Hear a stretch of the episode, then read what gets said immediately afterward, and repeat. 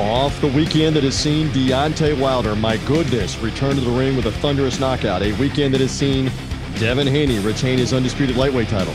A weekend that has seen a fantastic battle won by Claressa Shields in England. She's once again undisputed as the middleweight champion. We are ready to recap all of it on the Fight Freaks Unite Recap podcast. I am the somewhat capable host, TJ Reeves. He is our insider. Fight Freaks Unite is his Substack. He's also our insider on bigfightweekend.com as a content partner. He's a little fatigued. I'm a little fatigued, but you had a much better New York sports Sunday than I had Tampa Bay Buccaneers sports Sunday. So you're smiling, even though the audience can't see, right? You're smiling. I'm not smiling. How are you? Hey, good trip to New York for the fights. Big, nice win this afternoon, Sunday afternoon for the New York football Giants. And the New York baseball Yankees staving off elimination to make it to game five on Monday night in New York. So, as a uh, all things considered, boxing, football, baseball, good Sunday for New York. No doubt. I don't want to talk about Steelers 20, Buccaneers 18. I'm still trying to figure that out. But hey, we're here for the peeps. We're here to talk boxing and get into it a bunch. Again, no matter how you found us, social media link, Dan Substack, bigfightweekend.com. Thank you for doing so. We're typically here late Sunday or Monday morning, whichever you prefer, with a recap podcast. And this is dedication here because, again, Dan worked through the middle of the night. Again, these are first world problems, but you were traveling all night into Sunday. I have been traveling tonight, but we're here. We're here for the peeps. We're here for our fans.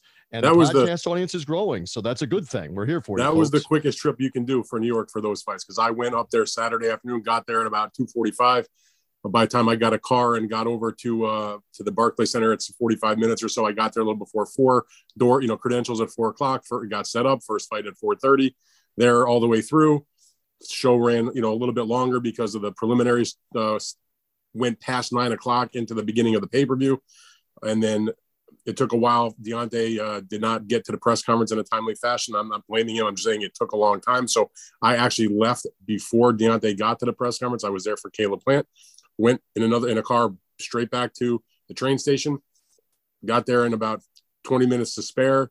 Hit my uh, 2:53 a.m. train back to DC. Boom. Slept a little bit on the on the train. Not the greatest sleep in the world. Hit DC 6:30. Uh, by the time I got a car, got back to my house, it's about 20 after seven, and uh, I'm now wide awake. I was in my office uh, getting some stuff done, and then I went and slept on the couch until the Giants game started. There you go. That's the way to be on that one. Uh, and again, I caught the fights from Pittsburgh Saturday afternoon, Saturday night, traveling there with the Buccaneers, the Steel City. Uh, which, by the way, am I correct in the nostalgia? I'm not looking at this. Jersey Joe Walcott knockout of Ezzard Charles back in the 50s, Pittsburgh, Pennsylvania. I think I'm right on that. If I'm not right on that, Maybe maybe Jersey Joe is from Pittsburgh. Something about Pittsburgh rattles in the recesses of my brain with Jersey Joe Walcott. Well, heavyweight Pittsburgh was a great fight city for a yes. long time. They haven't really had any. And they had heavyweight fights. title fights. They haven't had anything recently, but they had heavyweight I mean, title fights. Rocky probably the biggest thing they've right? had is uh is uh Paul Spadafora back in the day. But but Ezzard Charles, that the fight you're talking about where he knocked out uh, Ezzard Charles in a heavyweight title fight, 1951, taking place in Pittsburgh at the old Forbes Field. Can you give me five uh, bonus points for bringing that out of the recesses of my brain at this late hour on a little heavyweight nostalgia while we're talking heavyweights? How about that? That's not uh, okay, all good. Deontay Wilder accommodated your travel plans with a uh, one punch KO. And and look, full disclosure, we talked about this on the Bet US show as well as our preview podcast. But the Bet US uh, gambling show, uh, where we make the fight picks, etc is on Fridays at 1 Eastern time. We talked about this. This could end early. And even if it did end early, it did not mean, as this is me saying this, it did not mean that, that Helenius was not a legitimate opponent. It did end early. You were right there, ringside. And once again, the atom bomb right hand lands. Pick it up from there. You saw it firsthand it, up close. Yeah, it wasn't even his best right hand. That's the crazy thing about it. It was, you know, he, first of all, let's back up for a second. He's now 5 and 0 in five headline fights at Barclays Center, all in devastating knockout fashion. Four of them in world championship fights. This in a world title elimination fight. I have been ringside for all five of those fights now, and they were all for varying reasons absolutely crushing knockouts. We're talking about the first fight against Luis Ortiz. This fight, obviously, that was on Saturday night. Artur Szpilka, devastating knockout. Dominic Breazeale, devastating knockout. And um, what's the one I'm forgetting, TJ? No, I think that's all of them. You got you got uh, you, he had oh, no, no, the, Stiverne, the, Stiverne, Bermane, the rematch with Bermane Stiverne in the first round, also a devastating knockout. So uh, there's a reason why Deontay Wilder spent some time after the fight talking about his love for Brooklyn, love for the Barclays Center, because uh, it's got nothing but great memories for him because he's just a, a devastating puncher, and it seems even more devastating when he walks into that building. So, you know, Robert Helenius, who's a, was a friend of his and a longtime sparring partner, nothing personal, uh, the, but as far as the fight goes, and talk about that big bomb right hand, one thing I noticed immediately about about uh, Deontay when he got in the ring, when the fight started, he was not the typical Deontay Wilder that we have grown accustomed to, where he's somewhat flat-footed, not really uh, using any kind of movement, just basically stalking ahead, looking for the right hand, uh, you know, trying to get in there with the jab to set it up. But last night was really was not about the jab setting it up. It was about his legs. He was moving. He was on his toes. He was bouncing. You'd think he was like a lightweight the way that he was bouncing around. I think a big part of that was because as opposed to the uh, Fury second and third fight, where he put on a bit more weight than he normally would carry, coming in in the 230s, uh, almost 240 for the rem- for the uh, third fight with Fury. Deontay, even though he's six foot seven, legit, he's more comfortable and more effective when he's in the two teens. So for the fight against Robert Helenius, who was 250 some pounds, 255, I believe, uh, 253 and a half, you know, he's outweighed by almost 40 pounds. He was 214 pounds, Deontay. And I heard people, I saw people on Twitter making the stupidest comments in the world, like, well, you know, bigger, uh, you know, Helenius is going to be the bigger puncher because he's the bigger guy. There's nothing further from the truth. It's, it's not really relevant. It's how you throw the punch. And at 214 pounds, Deontay Wilder is as devastating a puncher, especially with his right hand, as has ever walked the face of the earth and fought in professional boxing. Period. I don't care what anybody says. Talk about Mike Tyson. Talk about George Foreman. Talk about Ernie Shavers.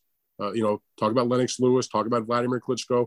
Pick pick a heavyweight that you like, who's a big puncher, and I'll put them up one shot. Deontay Wilder any day of the week. Uh, that's the kind of devastating shot he had. So, point here is he was bouncing around on his toes and not really using the jab to set that shit up. And and Robert Helenius was coming in, and Wilder was throwing the shot, so it was almost like a double impact because Helenius was there open, walking towards him, and Deontay was getting the shot off, and it just connected perfect, and it put him flat on his back. And it was one of those weird kind of knockouts because, and I've seen this before, where the guy is knocked out, but his eyes are open. And I'll never forget, it reminded me a slightly different scenario. I was ringside when Paul Williams got knocked out by Sergio Martinez in the rematch, and the way he got knocked out, he was laying with his face on the mat, but his his his eyes were staring towards press row, and and I can just remember the look of he his. was vacant, looking towards you he was out. looking towards myself and to the other reporters that were there and i just can never ever forget the look in his face was just open eyes of blank and that's what when you saw the replays of Helenius, who was you know on his back looking up but there was photographs of that situation and replays his eyes were open and he was he was just gone. And it was that's the kind of power Deontay Wilder possesses. Two things. The first thing is you've often talked about this, and fighters talk about this all the time. The punch that you don't see, he didn't see the right coming.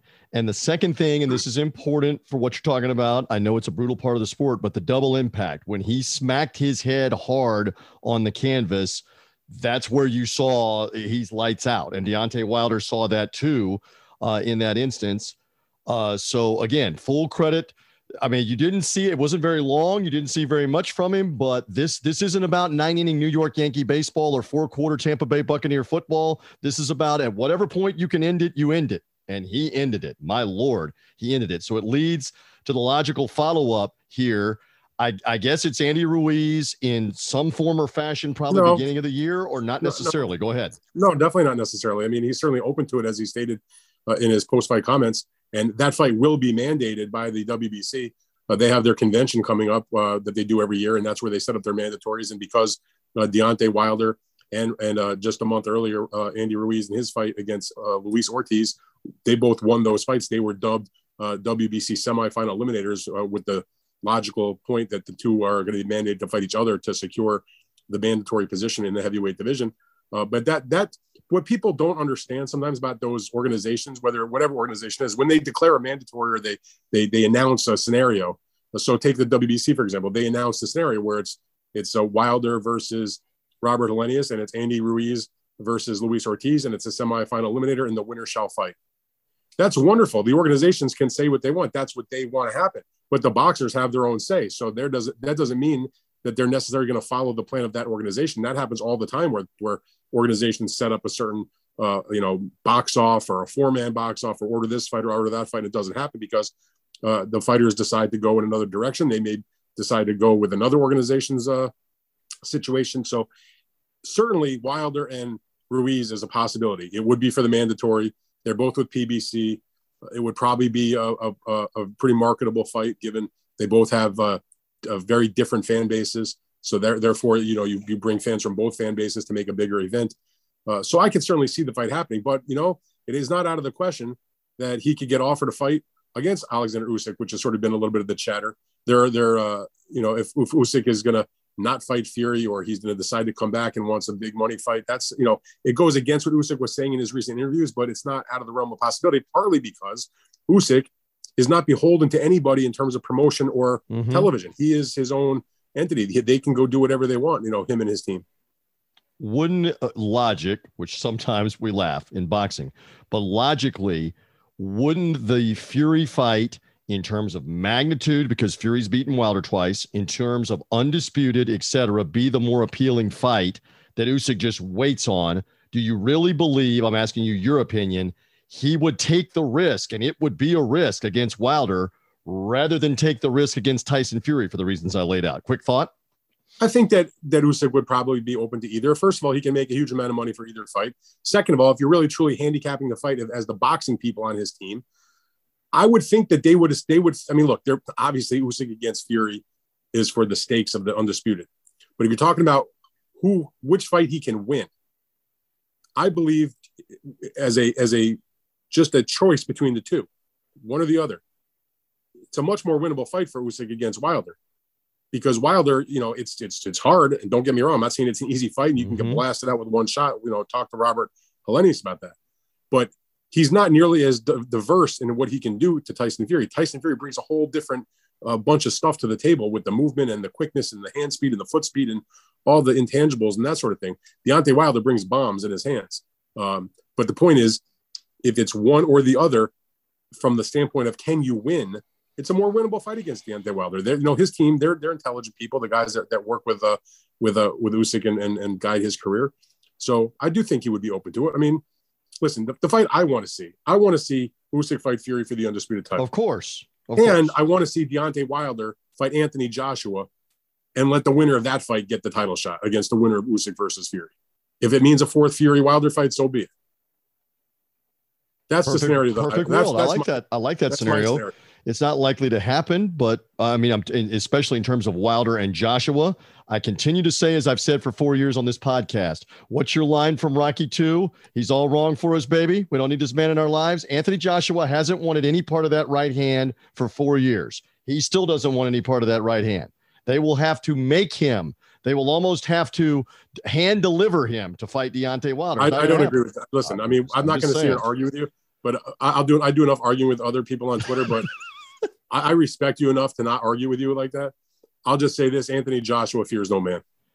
I, I will just say this. He had every chance to agree and fight him, and he didn't want to fight him, and he didn't want to fight him, and I still don't think he wants to fight him. And but you you know you know better than that because you know there's a lot more that goes into making these deals than just do you want to fight the guy. I don't want to debate for 30 minutes. Deontay Wilder offered him, you take three times the guarantee and I will fight you. And he wouldn't do it. So that says to me right there, it's not about the money. It's not about it's not about the titles. It's not about whatever. It is I want to go fight other guys that aren't as dangerous as you. And he tried. And you can also turn it around and say that the zone offered Deontay Wilder gazillions of dollars more than he'd ever been even remotely close to making, and he turned it down. I mean, you can listen. I'm not blaming either side because they both take their their their lumps here. But you know, there there it's as much as give as take is the way it is. All Bottom right. line is my scenario is give me Fury versus uh, Fury you. versus Usyk for the undisputed and give me Wilder you can versus wave Joshua. that Rafael magic wand and make that happen. Do it. Let me get on it Monday. All right. Uh, Caleb Plant, uh, Anthony Dog Dirrell. That was the co-feature fight. It was not a Picasso. How about that for being kind? But then How about we call it a piece of shit? Okay, you can.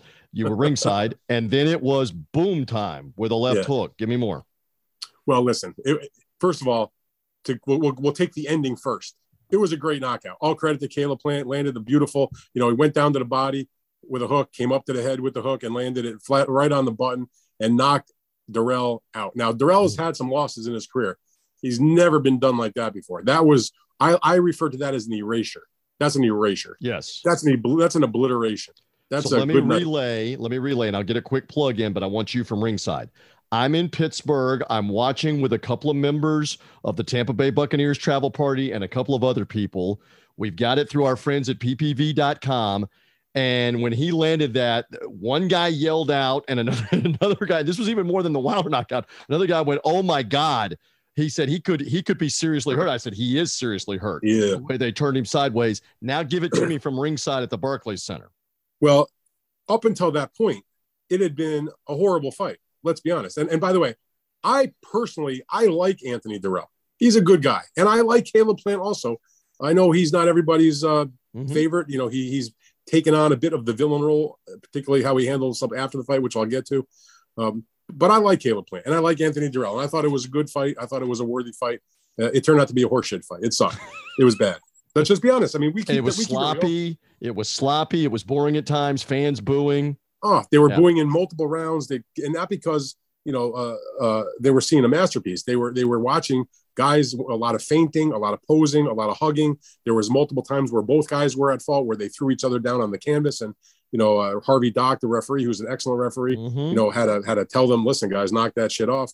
Uh, you know, it was just an ugly, ugly fight. Now, when there were exchanges, which were few, Caleb Plant was winning the exchanges. Caleb Plant was definitely winning the fight.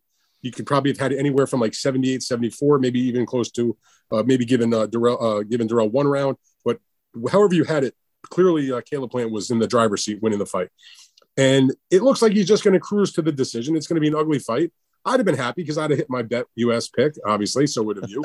um, didn't work out. I know. And then listen, like I said, in the middle of, out of nowhere, left to the body, left upstairs, boom, good night, and it was over and out. And uh, Caleb Plant is not known for his big punching power, and he he spoke about this a bit at the press conference after the fight, talking about you know just to tell let people know to set it up a little bit. He had worked with Justin Gamber his entire career as a professional, as a trainer, along with his father. For this fight, you know, he left uh, Justin and and and hired Stephen Breadman Edwards to be his trainer. Breadman, of course, is known probably best for being the trainer of the former uh, unified junior middleweight champion Julian Williams, and and has a great reputation as, a, as just a really good boxing guy and, and really knows his shit. I, I like Stephen; he's very smart. He knows all kinds of stuff, boxing, whether it's the intricacies of X's and O's or boxing history, whatever have you. Anyway, they were talking about how when they first got together and they hit the mitts together, Stephen was talking about how, you know, wow, you hit a lot harder than than you get credit for that people that people uh, realize. And you know, Caleb had spent a long time in his career trying to perfect defense, trying to you know mix up his combinations. And what Breadman wanted to see him do was let the shot go and you know bring it with more authority. Like you want to really hurt the guy. Let's try to add some of that to your arsenal. And if that's the the, the byproduct of what that training camp was, their first uh, full camp together, that he could turn over that left hand and and put a, a good, solid, like quality professional two time champion Anthony Dirrell out, and not just down, but out. Uh, you know, it means that Caleb Plant does in fact have a bit more power than he has been given credit for. And he talked about it like, you know, maybe I need to look to that a little bit more as I continue my career because Caleb Plant, he's only 30 years old. He still has, uh, I think, several more years left in a good position in the weight class. You know, Dirrell, I think that's probably all she wrote. He probably will retire, given he's talked about retirement in the past. He took a really brutal knockout. Uh, it's to the point of diminishing returns, and I think he's too proud of a of a man to want to be a stepping stone for some up and coming guy. Uh, so he had a good career, but I think that should be the end for him, probably, if uh, if that's what he decides to do. Okay, so you alluded to it. Caleb Plant is the winner. There's talk that maybe David Benavidez, another premier boxing champions fighter, might be an opponent. Maybe you're going to poo-poo that while I'm throwing stuff out. If if it's not Benavidez, what's next for Plant? Because Canelo's got all the belts. Canelo beat Plant. So what do you think? I actually asked uh, uh, Caleb that at the press conference after the fight. I said to him, I'm paraphrasing my own words, was listen, you've had the Canelo fight. He has all the titles. You're in a great position with this victory. So how do you motivate yourself and who do you look for when you know that there's the high improbability of you getting a title shot? Because it doesn't appear as though that Canelo is about to vacate or switch weight classes uh, in the near term. And his point was, look, I just got to fight uh, the best guys out there, sit down with, you know, I'm going to enjoy my holidays and take the rest of the year and do my thing. Remember, he's got an infant daughter that was born in the summer in August. Uh, and I remember that because the daughter and myself share the same birthday. Uh, in any event, uh, they'll reconvene in the in the beginning of the year and try to plot out what he wants to do. And he said he wants the biggest fights out there. He didn't mention names. He's never been a guy to really call people out. But if you're looking at the list of opponents in that weight class, obviously David Benavidez is a bigger fight because they have talked about doing that fight before. They've talked shit with each other back and forth. That's a good matchup. He was pointing at Jermall Charlo. I believe it was Jermall ringside. You were ringside. I think it was Jermall. Char- it was, it was yeah. one of the Charlo brothers, and he was pointing at him like "you next." He even said "next." At one point. The TV mic picked that up at one point. You would you would suspect that was the one Jermall, the one yeah. the 160 Charlo, yep. who's the WBC champion that weight class. Look, he's got no business going on at 160 right now. There's no big opponents for him that seem interesting. He's not going to fight the Golovkin. I don't think there's any moving on a fight like that. So if you're if you're Charlo and you're sitting there at 160, you haven't fought in a while. You, you know the opponents that are available to you are not bigger, you know, big big names. You were going to fight, you know, Zaleski, who nobody gave a shit about. And so what do you do? There's been conversation about maybe getting a Canelo fight down the road. Well, you're not going to probably get that right off the bat. You probably got to go to 168 and at least have one fight and prove yourself a little bit. So I could I could certainly see that. It wouldn't be necessarily an official eliminator, although I guess it's possible it could be. But the point is, it'd be a de facto eliminator because if you put Caleb Plant in the ring with with uh, the 160 Charlo coming up and wait, certainly the winner of that fight is is worthy of fighting for a title. Certainly a Benavidez fight against Plant is a worthy fight. And frankly, Charlo against Benavidez is a good fight also. So those three guys who all exist within that PBC universe who have never fought each other and and claim to want to fight the best guys out there, well, you know, let's do it and earn yourself another big time shot. So Jermall, look, Jermall especially, you got to fight somebody. You yeah. got, I mean, it's been a year. You got to fight. No, he somebody. listen when he was fighting at 154, he fought good quality guys. He's fought nothing at 160 not entirely his fault, but you know. But now you we, haven't fought at all, which, which we keep talking about. Right. You haven't fought at all. No, that's that's real bad. Over a year. But I, want to get back to Plant for a minute yes. in terms of how that fight ended yep. with the knockout of Dirrell. You know, I get trash talk, and I and I get when you say bad things about your opponent, and you know you have that emotion, and you're trying to get yourself psyched up for the fight. You're trying to you know help the promotion. I mean, it's all it's all part of the shtick. I get that. You know, a little WWE mixed in there. Nothing wrong with that. Tyson Fury has, has been a master at it, and that's all good in, uh, in the way it's gone for you know 100 years of boxing. But I, I, got a real problem when when you are that disrespectful of the opponent when you win. Now I'm not, and I've I've questioned how guys can just turn off that that that switch immediately after a win and suddenly they're hugging it out. I get if they don't want to hug it out. I get if they don't even want to like you know kiss and hug and shake hands and whatever. But to go out of your way to so utterly disrespect your opponent at a moment where he's struggling uh, physically with his health at that moment when when Anthony Dirrell is on the mat mm-hmm. in a mm-hmm. difficult situation after taking an absolutely brutal, hellacious knockout. And you're not sure what the situation is. You don't know if he's going to get up and just walk back to the dressing room and all is good, or you're going to go out on a backboard and wind up in the hospital in a coma. I mean, let's just keep it real. You don't know what's happening. I agree with you. So to see Caleb Plant, again, I like Caleb Plant, but I don't like his actions after the fight. To see him there imitating with the shovel, like he was digging a grave and throwing dirt on him, while the man is down in front of him, and even when the commission representative went over to him and, and the referee went over to him and were like, hey, you know, knock cool it, it knock it off, he, he continued to do it. I thought it was low class. I thought it was weak sauce. And I did not appreciate that at all. I agree with you. Classless stuff. Uh, he tried after the fight, and you were there at the post fight press conference when he brought this up to say he was shoveling dirt on them burying the hatchet. That's the phrase he used, and now they could be friends. And I'm sitting back hearing that comment going, No, you were taunting the guy while he's knocked out and maybe seriously hurt, which was the concern. When a guy is taking that long to even sit up, I was concerned they're going to come bring a stretcher for him to get him Listen, out of the ring. For, for Caleb Plant to say that, that he was throwing dirt so they could bury the hatchet, A, is an absolute pile of steaming hot dog shit. And B, when I left Barclay Center to go back to Manhattan to go to the uh, Penn Station to get my train, I traveled over the Brooklyn Bridge in my Uber. And I'd like to sell you the Brooklyn Bridge if you believe that that's real. Well now, one said. more one more thing about yep. that in terms yep. of the co-feature and the and the main event. I had this uh, thought while I was on the train and tweeted it earlier because it did dawn on me that this is kind of something special that you don't see everything in, every time in boxing. I was racking my brain and trying to think to myself, when's the last time, like at least in my tenure of writing about boxing, that you saw whatever you thought of the fights. You know, Wilder fight ended real quick. It wasn't like it was a great fight. It was just a great knockout.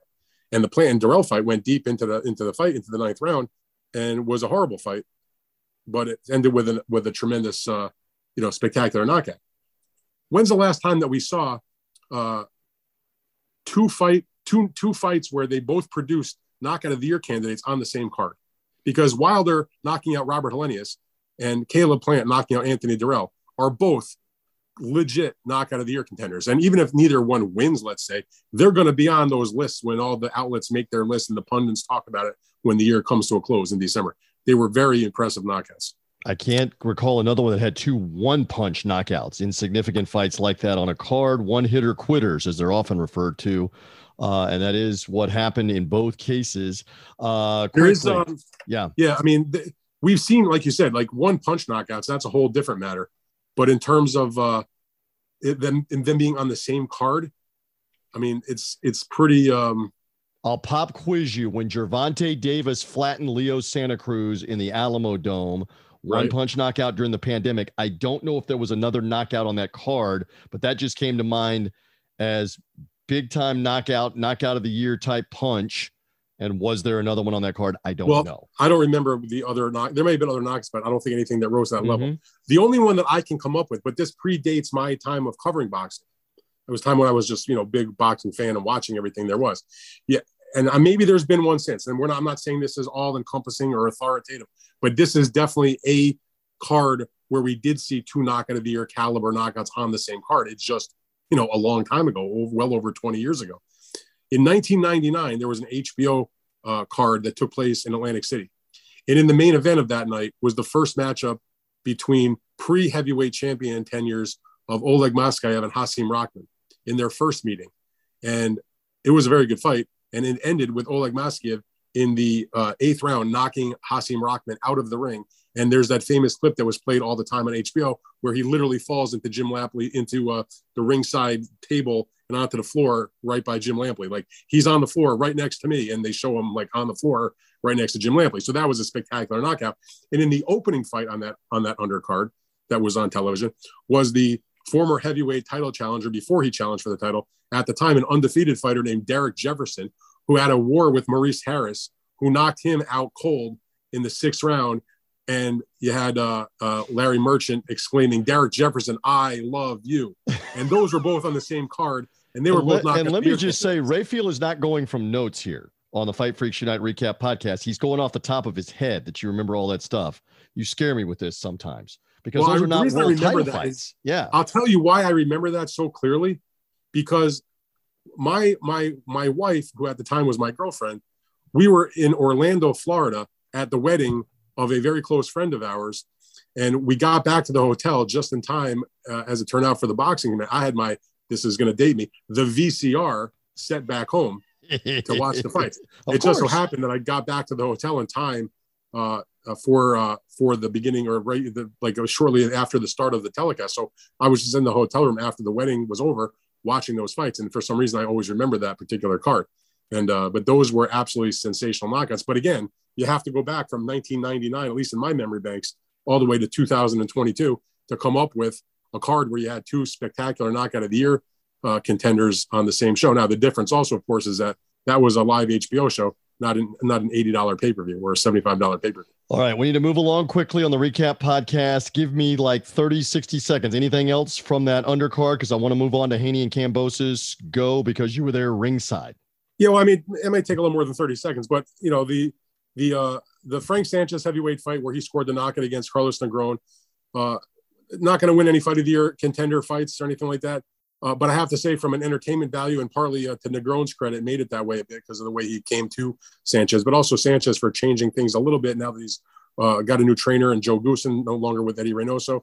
Um, as and I'll put let me put the the, uh, the the caveat on it or the as Frank Sanchez fights go, it was more entertaining than your typical Frank Sanchez fight. Um, Frank Sanchez is a good heavyweight. You know, he's going to be a problem for a lot of guys because he's very skilled. He can punch. He's got good movement. He's got good hand speed. He's got good skills.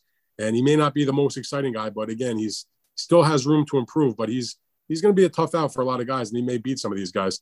Um, so that was a, a, good performance from him against you know a good, solid, sort of durable journeyman type opponent, um, but who was an Olympian in the day and had some some pedigree to him. Uh, so good fight, uh, generally speaking. And I actually thought, even though it was very one sided, the the opening fight on the pay per view, which was a rematch between the former bantamweight title holder Emmanuel Rodriguez and Gary Antonio Russell, who was the middle brother between the former featherweight champion Gary Russell uh, Jr. and the up and coming 140 pounder Gary Antoine Russell. This is Gary Antonio, the bantamweight. Um, in their first fight, they clanked heads, and the fight was over in 16 seconds. Classic southpaw right-hander, uh, terrible with the feet and the heads. Everything gets tangled up, and they smash heads. Rodriguez got really, he didn't really, uh, he just couldn't continue. with such a such a debilitating headbutt. They both took the, the shot uh, harshly, but Rodriguez was the worst for the wear, and the fight got stopped. There was a no uh, no decision, and so this was the rematch. They both fought one time since. This was an IBF elimination fight to get the opportunity for Rodriguez either to fight for the title again, or for Gary Antonio to get his first title shot. Uh, and it was a dominating, a surprisingly dominating performance from Emmanuel Rodriguez. I was very impressed with the way he fought that fight. They were able to avoid those headbutts largely until the end. He he uh, had another terrible headbutt uh, that short circuited that fight. It was, I mean, TJ, I've been watching boxing a long time. That was as bad a headbutt as I've seen. It wasn't. There was no cut. It wasn't Emmanuel. It wasn't Emmanuel Rodriguez where he's badly bleeding and you know they have to stop the fight because he can't see out of the eye or whatever. He was just so messed up from that from that headbutt. That, You know, they they assessed him in the corner. They let the bell ring to start the next round, the tenth round, and uh, and that was all she wrote. And so the fight goes down as a technical decision win for uh, Rodriguez, well deserved. I mean, he won basically every round. I mean, you know. what you mean, and I saw a little bit of the aftermath. He was basically concussed. Oh He yeah, for sure. basically wobbled, fuzzy, whatever from the headbutt and couldn't recover. So they go to the cards. Now the thing that I that I noticed actually, I looked at BoxRec and it actually says that the fight didn't go on because of a cut caused by the headbutt. There may have been a little uh, abrasion or a small cut, but that was not the reason why the, the fight did not stop. That that note on BoxRec is wrong and it should be changed. That fight was not stopped because of a cut. That fight was stopped because the guy was told is very badly messed up from the headbutt. Uh, that he was, as you said, he was probably concussed. Uh, so hopefully he'll he'll recover from that, take his time, and uh, he'll get a shot at the title. Now he lost his title to Naoya Inoue in the second round knockout back in uh, 2019, I believe it was, during the uh, World Boxing Super Series tournament. But he's not going to get a rematch with Inoue, who still holds that title to this day because he's going to have the undisputed fight with Paul Butler come December. And then he said uh, in, at the press conference when they announced that fight that he is moving up, win or lose. So most likely, what will happen is Rodriguez will get the opportunity to fight for the vacant title once Inoue moves up. All right. Good enough on those. Let's move on. While the undercard was playing out and just before Deontay Wilder's thunderous KO Saturday night in the Barclays Center, halfway around the globe in Australia, Sunday afternoon, their time, because of the date line and the time difference. Uh, same song, second verse. We saw it again where Devin Haney once again put it on George Kambosos. Kambosos a little better. This is me saying this at the beginning of the fight. You saw him landing some right hands in the first round or two, but then Haney got control, used his skill, used his hand speed, used his movement, and this was a replay and it was a very bloody George Kambosos as the fight went on. I was concerned watching that. They're going to stop this because of the blood. He had a cut over the left eye. He had a gash above his right ear, like on his hairline on the side of his head that was bleeding all over the place. He survived. I'll use that word. I thought in the in the 10th, 11th, and 12th, bleeding everywhere. Easy win for Haney. That's me, me saying it. You watched along while you were ringside at Barclays and also working and watching those fights. What are your impressions off of it? Actually, in terms of the Haney fight, I saw uh, clips here and there. We had it. On, I was watching the fights in front of me. I had it on my phone. Uh, the reception at that time was very poor in the arena, so it was kind of buffering a bit. I, it's hard to, to to watch it and pay close attention, and so I kind of saw a little bit here and there. I knew the result, and then when I was home after I had my nice nap, and after the Giants had won, but before the Yankees had played. And actually, this was good because my wife and my son were pretty much out all day with something that they had planned. So I was sort of left to my own devices at home. So I was able to, between the end of the football game and the beginning of the uh, of the uh, of the Yankees game, and maybe another little power nap in the middle there, uh, I did watch the Haney fight, and you know, it was I thought it was actually a more dominating. I. I mean, we talked about it on the preview podcast. We talked about it on the Bet US show. I thought it was going to be another easy, uh, an easy win for Haney. I thought he would win in many ways, even more easily than he did in the first fight. And he did win more easily than he did in the first fight. It was a dominating performance. The scores were even wider uh, than they were in the first fight. You know, we all thought that he won the fight in the first place very, very easily. Two judges actually had the first fight eight rounds to four, but in the second fight, uh, it was 118, 119 uh, 118 on two scorecards to 110 and 119 on the other scorecard. You know, look, he he. I, I didn't want to call it a tune-up fight in the pre-fight because that's not fair to Kambosos and it's undisputed and all that. But we all knew that this was the fight that he had to win to hopefully get to the Lomachenko fight. You know, pending a Lomachenko victory that takes place in a couple of weeks, uh, October 29th. Uh, and that's what he did. But the thing about it that I liked from Haney was he still used the boxing skills, but he was more offensive minded than he had been. His right hand was excellent. He landed a lot of punches. There was a reason why George uh, was bleeding the way he was. It wasn't because of headbutts or because of uh, you know fouls or things along those lines. He was getting hit in the face with with nice shots. Uh, Devin Haney is a really excellent young fighter, and George Kambosos, uh, unfortunately for him, seems like I mean, there's time for him to change. It's up to him to do it. But if this is the way the career is going to continue to go, he'll go down as one of the biggest one hit wonders we've seen in a long time. It'll be on par with Buster Douglas at the lower weight class. But he got in there uh, again, scrapped again. Uh, were you surprised? Oh, good, good know, effort. Good effort from George. I no know doubt. you were already aware that he did survive the 10th, 11th, and 12th, but watching all that blood everywhere, again, I'm watching live going, they may just stop this. It's a one sided fight. He's not going to win a decision. He's shown no real probability of landing a haymaker punch in the first fight or in this fight. I was concerned they're going to stop it with the blood flow, but they let it go. In rewatching it, am I overreacting to the blood that I saw? There was a ton yes. of it. No, the, the blood is not a factor unless it's the unless the wound is the factor. The blood is superficial. The blood it just looks bad.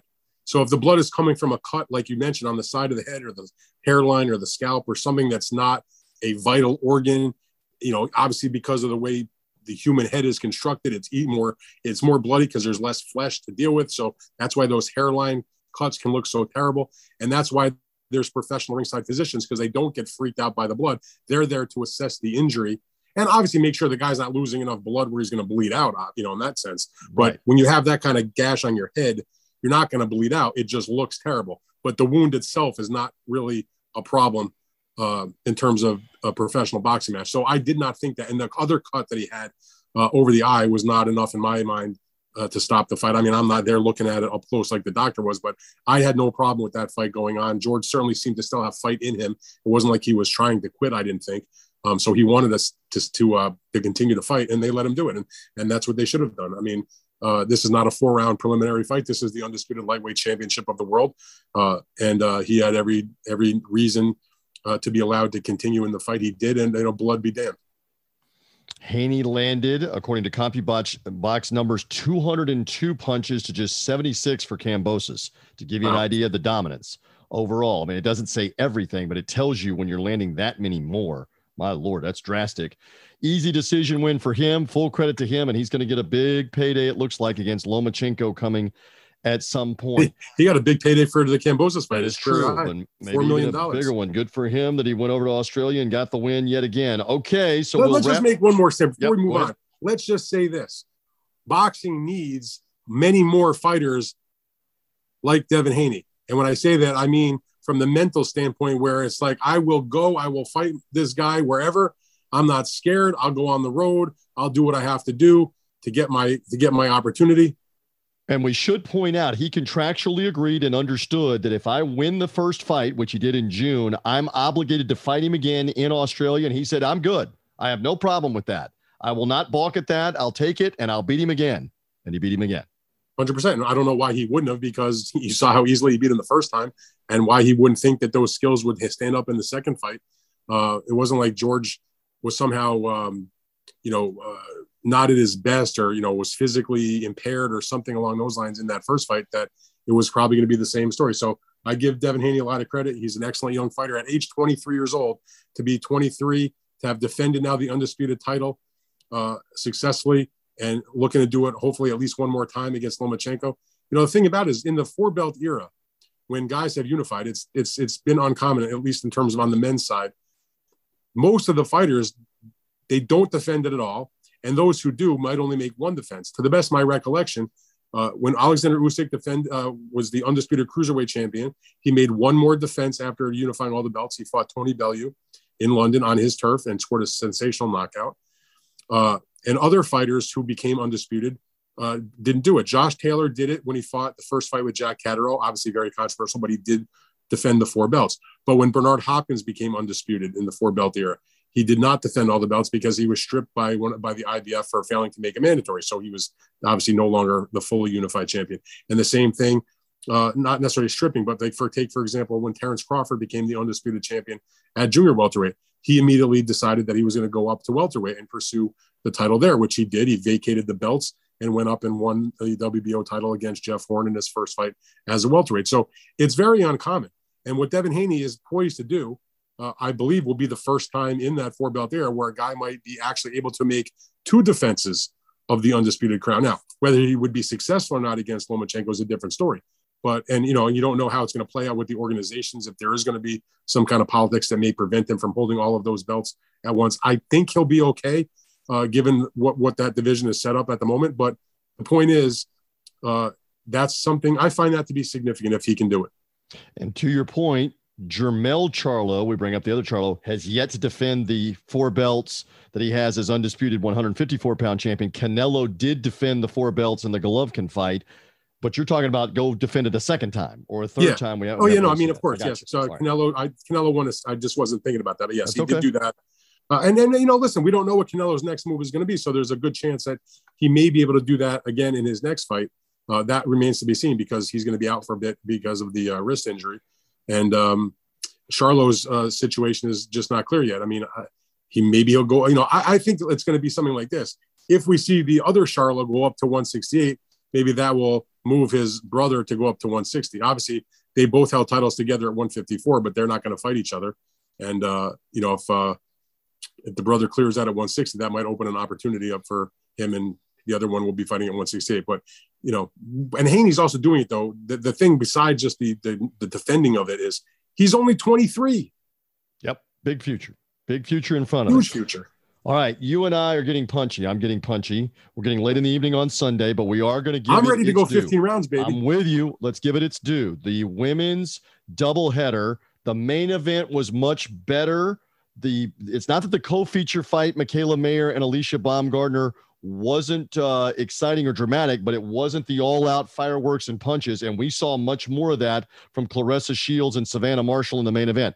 So, Baumgardner is a rare time I get to say this on the show, made me look good for picking the upset on the money line on the Bet US show. So, I got that one right. Uh, and then we both had Shields as the winner over Marshall in advance. That did happen, although it was tough. And Savannah Marshall was tough. Savannah Marshall took some big time shots in that fight and delivered some shots. And Claressa Shields took some shots. All right, the women's title doubleheader, London Saturday afternoon. Your thoughts in the recap mode, please.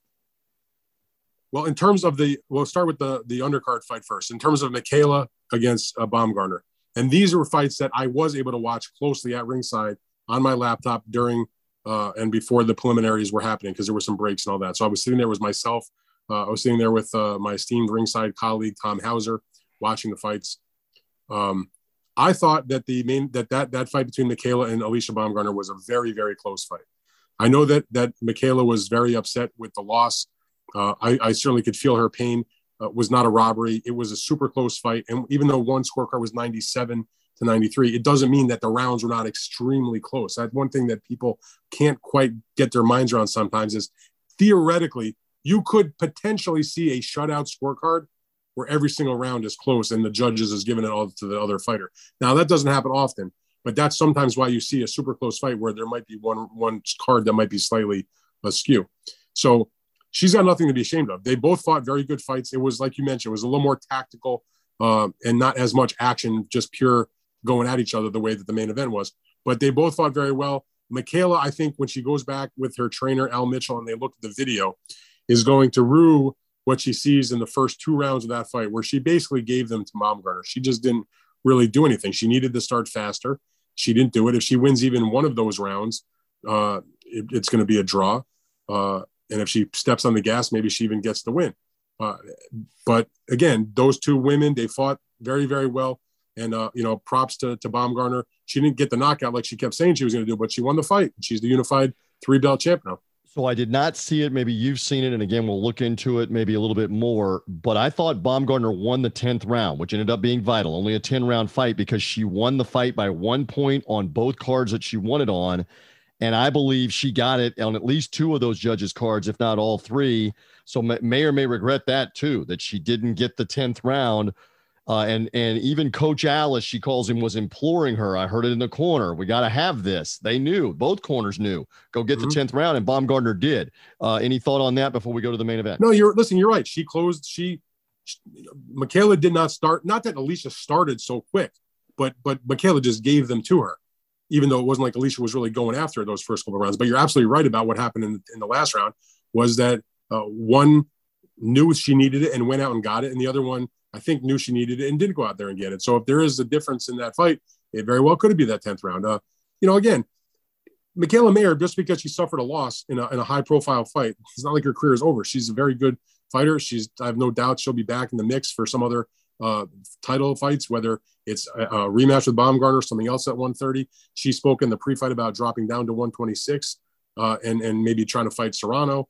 Uh, she could go to 135, and and you know there who's at 135. You got Katie Taylor who's back in the ring to defend the undisputed right. title coming up in a couple of weeks. Now that's a hard fight to make with the Matchroom top ranked, Zone ESPN, but it's you know Mikaela's the clear B side in a fight like that. She just fought in the UK. She she brought in to help bring in a big crowd at the O2 for this event I think that would be a very popular fight. Everybody could put on a big event, make a lot of money, and uh, you know she would just have to take the B side on that fight. She was the A side in this fight. Um, anyway, good fight, uh, good win for Baumgardner, and uh, I was glad they were able to get the fight going. And then you want to talk about the main event? Yes. Look, I've seen every single one of Claressa Shields' professional fights. That was the the most action packed fight she's ever been in. She's more of a, a boxer typically. She's not uh, a fighter that has you know huge punching power, but she she stuck her chin in there. She took a lot of tough shots. She delivered some hard shots. She moved well. She boxed well. Uh, and and I actually I'll get I'm going to give uh, Savannah Marshall a lot of credit. She was a lot better than I gave her credit for because I thought she was extraordinarily one dimensional fighter. I thought that it would be a pretty one sided decision for Claressa that she just box her ears off and, and win going away. But she showed a lot of toughness. She she stalked her. She landed good punches. She moved pretty well.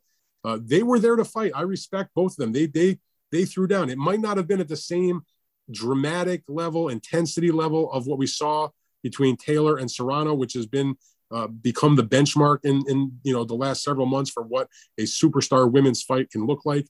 But this was not that far off in my mind. It's been and a great year for women's dramatic. Boxing. Yes, and it was dramatic, and the crowd was into it at the O2 Arena. I don't know if it was completely sold out, but like you were saying, building into it, it was probably 18, 19,000 at least, if it was not, and they were roaring and and Marshall hit Shields three or four times late in the fight where you're like, wow, and Claressa took him. And she said after the fight, I want your feeling on this. Every time she hit me with a big shot, I made sure I hit her back with a big shot. And I think that helped push her across the finish line on the decision. She got a convincing decision. Was that she didn't let Marshall, uh, let's say, snatch the eighth, ninth, tenth round with the big shots because she was firing back at her. Your thoughts? No, no, 100%. I mean, she she answered fire with fire is what she did. And the thing about it was, if you know the, the scores uh, in the fight where uh, you know, they were it was a competitive fight on the scorecards because you know it was 97, 93 on two cards, but the other one was only a one round difference of 96 to 94. And to me, what I saw and the reason why Shields probably was given the edge was because it was very clear that when Marshall was landing, she was landing heavier punches. claressa though was a bit more active. I felt like she was throwing more punches. She she was uh, was doing everything she could to not be on the ropes and to keep the fight in the middle of the ring, even though Savannah forced her there. And she just seemed to control the pace and dictate where the fight was taking place a bit more than than uh, Marshall uh, uh, did. But it was a worthy fight. Look, this fight was brewing for many years. We talked about the fact that uh, the big storyline was that Savannah had the victory over her in the amateurs. It was the only loss as a boxer that uh, Claressa had ever taken, amateur or pro and it sort of was a thorn in her side for all these years. And uh, they were big rivals, but I, I, respect both because they showed some class after the fight. Uh, you know, they stood there with, you know, essentially their arms around each other and gave each other credit. You know, and at the top level of boxing, if you want to be in these types of big events and make the biggest money and make the the, the biggest uh, imprint and, and, and impression on the fans and, and build your legacy, you need a dance partner. You need somebody to bring out the best in you. Muhammad Ali and Joe Frazier brought out the best in each other. And we can go on down the line of fighters who are historical in nature, who bring out the best in each other. You know, Alexis Arguello and Aaron Pryor, they brought out the best in each other. We can cite chapter and verse, Riddick Bowe and Evander Holyfield. I mean, mm-hmm. whatever. We, I can sit here for an hour and tell you those types of uh, yep. names. Savannah Marshall and, and Claressa Shields, they brought out the best in each other. It was a terrific fight. And I have to be honest, I, you know, uh, it's not going to happen right away. There's no need to happen right away. But you know, if they, in you know, if they keep continuing having success in their careers, doing whatever they're doing, uh, I could absolutely see there being a point at some point where they would do a rematch in that fight. It was that good of a fight. The fans uh, certainly gravitated towards it. Claressa is proving herself, at least in women's boxing, to be a historical figure. She claims she's the quote, the greatest woman of all time. You know, I'm not necessarily there quite yet, but she's making a case for it. She's now the two-time undisputed champ at middleweight. Keeping in mind that she was the one-time undisputed champion, and she became a two-time because she gave up the belt that Savannah won, and she just took it back from her in the fight on Saturday. She's been the undisputed champ at 154 pounds. She had unified belts at 168 pounds. She's got two Olympic gold medals. She avenged her only loss ever as a boxer in terms of uh, the amateurs and beating her uh, Savannah in the pros. There's nothing that's that Claressa hasn't. The only thing she hasn't done that she lacks, and it's not that big of a deal because she gets the W's. She's only got a couple of knockouts. She doesn't knock right. the other uh, opponent out. But you know what? Uh, you know, there's plenty of great fighters that were not big knockout punchers that were all-time greats. Floyd and, Mayweather is one of the greatest fighters of all time. He didn't score a lot of knockouts. I mean, and by the way, were, it was not from a lack of big punches. There were big punches thrown and taken at the end of that fight for Shields and for oh, Marshall. they both showed good chins in that fight and too, like you said. There was class at the end too from Shields going over and saying, uh, you know, that was tough fight and class in the ring uh, on the ring side on the on the uh, in ring interview after it was over. So good on the sportsmanship there with that, and that's a good way to wrap it up. Anything else here off the weekend? I think we're good. And yeah, I would just on another week. Anything else? I'm just gonna say it was a it was a it was a it was a good weekend for boxing. I mean, I'm glad I made the trip to New York. Uh, maybe it wasn't the greatest card of all time, but there was definitely some interesting things on it. Great women's card. You saw two memorable knockouts first hand. Knockouts. Whatever, yeah. whatever else you want to say, there were there going to be knockouts that'll yeah, and you saw you and everybody else. Saw, yeah, and you saw the young Devin Haney, who is you know one of the great young fighters in this sport. I mean, he's now, uh, you know, he's now you have to consider him the road warrior. He's been two times on the road to Australia. He didn't just go from fighting, you know, in where he lives in Las Vegas and he went to fight the guy in like his hometown in New York. I mean, he went, you know, uh, thousands and thousands of miles away to fight in the other guys, uh, uh, you know, go into the Lion's Den and fight in Australia. Um, so between the women in London and, and the big knockouts in New York and the brilliant performance from Devin Haney in Australia in a, in a big time uh, undisputed fight, it was a hell of a weekend uh, for the sport in my mind. And now we get a little bit of a break because as we come into next week, there's not a whole lot on the on the menu to uh, to get too pumped up about. But that said, anytime I get a nice fight like Mauricio Lara back in the ring uh, in Mexico, uh, an exciting fighter in a, in a main event on DAZN, I'm happy to see it. Lots of action from this weekend, that's for sure. We put a bow here on the recap podcast. I'm glad you got back safely. I got back safely, and we gave the peeps uh, some of our thoughts here on the fight. We encourage you to read more on Dan's Substack, Fight Freaks Unite, and also on BigFightWeekend.com. Recap uh, posts about the fights, etc. You've heard a lot from us on this. And I promise you this we'll come back with a preview podcast coming on the weekend for whatever's out there. We'll see what else we come up with, but that's later in the week. We, will worry about that later in the week. We're good for now, right? We'll be good. We'll be better on late Monday night after the New York Yankees have advanced to the ALCS from your lips to the Bronx Bombers being able to move on because baseball's lost the other big names like the Cardinals, the Dodgers, the Mets that all had big regular seasons. They're all gone. We'll see if the Yankees survive or not in the baseball playoffs. For now, we are good. Dan Rafael, thank you. Behave. yes, sir. And we thank you for listening here to the Fight Freaks Unite recap podcast. Make sure you're following or subscribing. Search for us on the Big Fight Weekend podcast feed and uh, you will get us coming off the weekend with Fight Freaks Unite. Bye.